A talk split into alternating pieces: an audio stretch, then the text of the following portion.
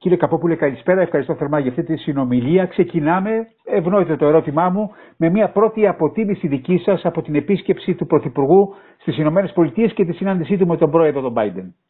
Σε γενικές γραμμές ήταν μια πετυχημένη συνάντηση, η οποία ήταν προβλεπόμενη και προεξοφλημένη λόγω της θεαματικής βελτίωσης που υπάρχει στις σχέσεις ΗΠΑ-Ελλάδα την τελευταία δεκαετία, θα έλεγα, από όλες τις κυβερνήσεις που διαδέχτηκαν η μία μετά την άλλη. Ε, γράφεται ήδη ότι στις δημόσιες δηλώσεις που έγιναν και από τις δύο πλευρές δεν υπόθηκε το παραμικρό τουλάχιστον από τον ίδιο Πρωθυπουργό για την Τουρκία. Είναι αυτό κάτι που σας προβληματίζει ή στο παρασκήνιο της συνάντησης υπόθηκαν ό,τι έπρεπε να υποθεί ε, για την Τουρκία; Φαντάζομαι πως αυτό ήταν η συνειδητή επιλογή του Πρωθυπουργού. Υπάρχουν δύο απόψεις. Υπάρχει μια άποψη που λέει ότι σε κάθε διεθνή συνάντηση και επίσκεψη πρέπει να θέτει ο Πρωθυπουργός ε, δημόσια το θέμα της παραβατικότητας της Τουρκίας σε σχέση με το διεθνές δίκαιο και υπάρχει μια άλλη άποψη η οποία δεν ισχύει μόνο για την Ελλάδα αλλά ισχύει γενικώ για τις διεθνείς σχέσεις να μην κάνεις μονοθεματική μια επίσκεψή σου. Αυτό λέγεται στα ελληνικά να μην τουρκοποιήσουμε μια συνάντηση κορυφής η οποία έχει και πιο διευρυμένη ατζέντα χωρίς αυτό να σημαίνει ότι αυτό δείχνει υποχωρητικότητα ή απροθυμία του να θέσει το θέμα η συνάντηση, το αποτέλεσμά της, έχετε την αίσθηση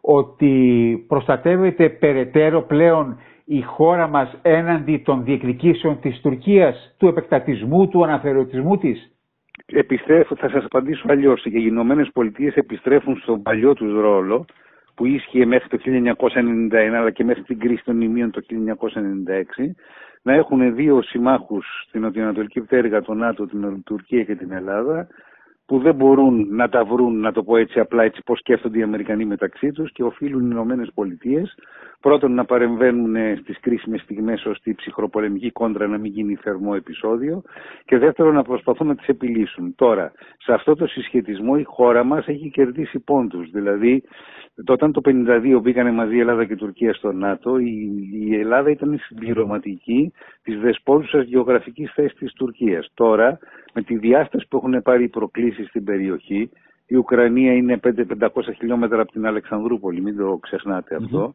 Για, τις, για τις προκλήσεις που υπάρχουν στην Ανατολική Μεσόγειο, στη Μέση Ανατολή αλλά και στα Βαλκάνια, ο ρόλος της Ελλάδας είναι αναβαθμισμένος, αλλά δεν πάβουν οι Ηνωμένες Πολιτείες να τρέχουν παράλληλα δύο διμερείς σχέσεις.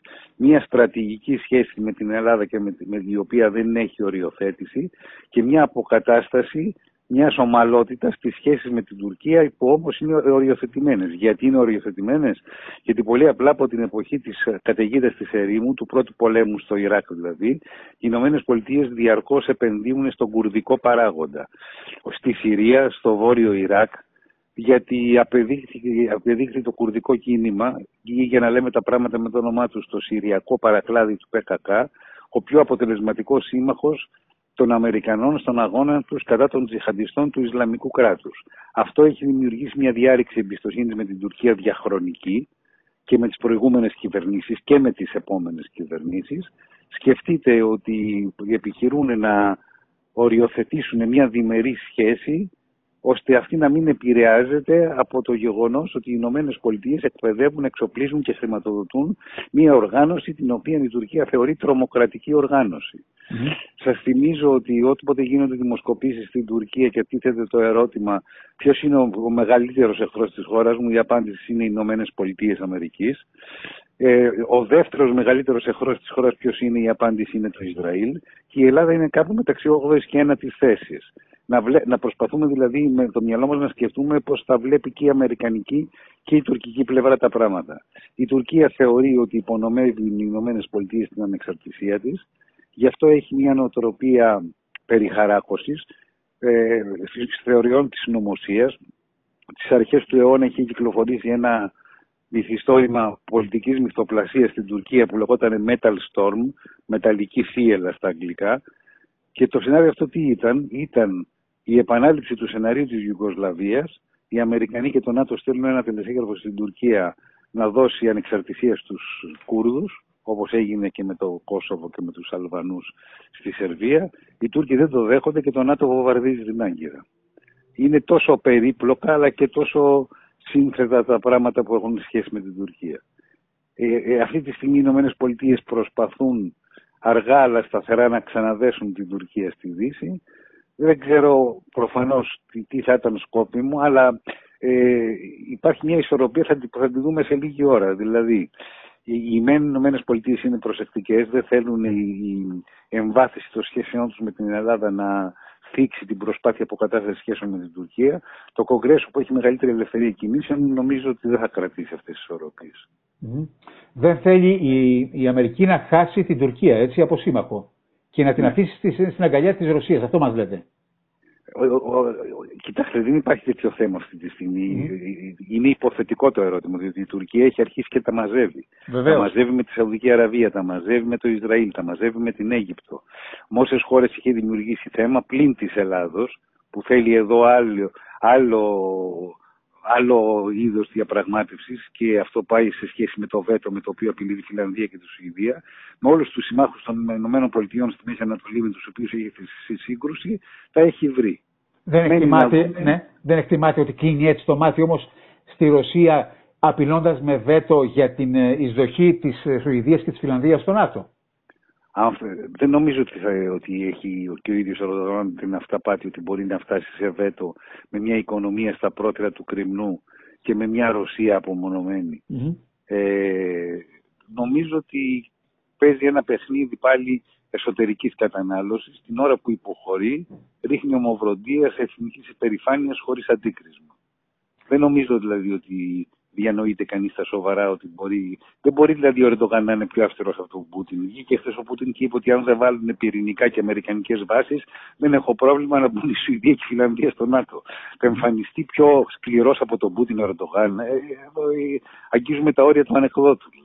Συνεχίζει πάντως να, να, να, ο Ερντογάν με δηλώσεις και από την ε, λυπή κυβέρνησή του να κατηγορεί ε, τις βορειοευρωπαϊκές χώρες, ακόμα και την Ελλάδα προσφάτως, ότι ε, είμαστε ε, κολαπτήρια τρομοκρατικών οργανώσεων. Ναι, είναι η θεωρία της συνωμοσίας ότι η Δύση που επιχείρησε μία φορά να, να, να, να, να πάψει να υφίσταται η Τουρκία με τη συνθήκη των Σευρών το 1920, οι σταυροφόροι της Δύσης όπως τους αποκαλεί στο ακροατήριό του ο Ερντογάν, οι άπιστοι, συνομωτούν για μια ακόμη φορά για να κόψουν κομμάτια την Τουρκία. Αυτό είναι το αφήγημα με το οποίο συσπηρώνει ένα Ισλαμικό εθνικιστικό ακροατήριο. Πάμε τώρα στις δικές σας τελευταίες εκτιμήσεις σε σχέση με τον Ρωσο-Ουκρανικό πόλεμο. Θέλω το σχολείο σας, παρακαλώ. Ο Ρωσο-Ουκρανικός πόλεμος αυτή τη στιγμή δείχνει οι επιχειρήσεις να είναι μικρής κλίμακος. Νομίζω ότι αργά αλλά σταθερά η Ρωσία προωθεί, προωθεί την, ε, τον έλεγχό της σε αυτή την περιοχή που της δίνει την ε, σύνδεση ανάμεσα στον Ντομπάς και στην κρυμαια με επόμενο στόχο την ε, εκδίωξη πλήρως της Ουκρανίας από την ακτή της Μαύρης Θάλασσας. Εκεί θα έχουν ολοκληρωθεί οι στόχοι της, νομίζω. Και εκεί θα μπορεί να δεχτεί μια ανακοχή αν τη δεχτεί η άλλη πλευρά. Ανακατακτήσει εντελώ την παράκτια ζώνη της Μαύρης Θάλασσας. Αυτό λέτε. Ναι, είναι φανερό αυτό. Mm. Δηλαδή, βομβαρδίζεται από καιρού σε καιρού η Οδυσσός. Υπάρχει η δημοκρατία της Τρανσνιστρία ανάμεσα στη Μολδαβία και στην ε, Ουκρανία. Υπάρχει η Μολδαβία που είναι δεύτερο ρουμανικό κράτος, γιατί οι Ρουμάνοι είναι οι κάτοικοι της Μολδαβίας και υπάρχει κίνδυνος εμπλοκής της Ρουμανίας και της Μολδαβίας στη σύγκρουση, όλα αυτά. Πάντως, το κυριότερο συμπεράσμα είναι μακριά από τα παιδιά της μάχης. Είναι ότι η Δύση έχει αρχίσει ήδη να μας δίνει την εντύπωση ότι αντέχει λιγότερο από ότι η Ρωσία τις κυρώσεις που η ίδια επιβάλλει στη Ρωσία ήδη α, πληρώνει η Ευρώπη ανοίγοντα λογαριασμού στην Ρωσία σε ρούβλι. Ε, ναι, αυτό, έγινε, αυτό είναι κομμωδία. Δηλαδή υπάρχει ένας, ένας βέλγος ζωγράφος που λέγεται Μαγκρίτ και ο οποίος έχει ζωγραφίσει μία πίπα καπνίσματος και από κάτω γράφει, ο τίτλος του πίνακα είναι «Αυτό δεν είναι μία πίπα». Δηλαδή, ή αυτό που βλέπουμε στις ε, κομμωδίες που συλλαμβάνει από αυτοφόρο το παράνομο ζευγάρι από το σύζυγο και του λένε δεν είναι αυτό που νομίζεις. Αυτό μας λέει και η Ευρωπαϊκή Ένωση.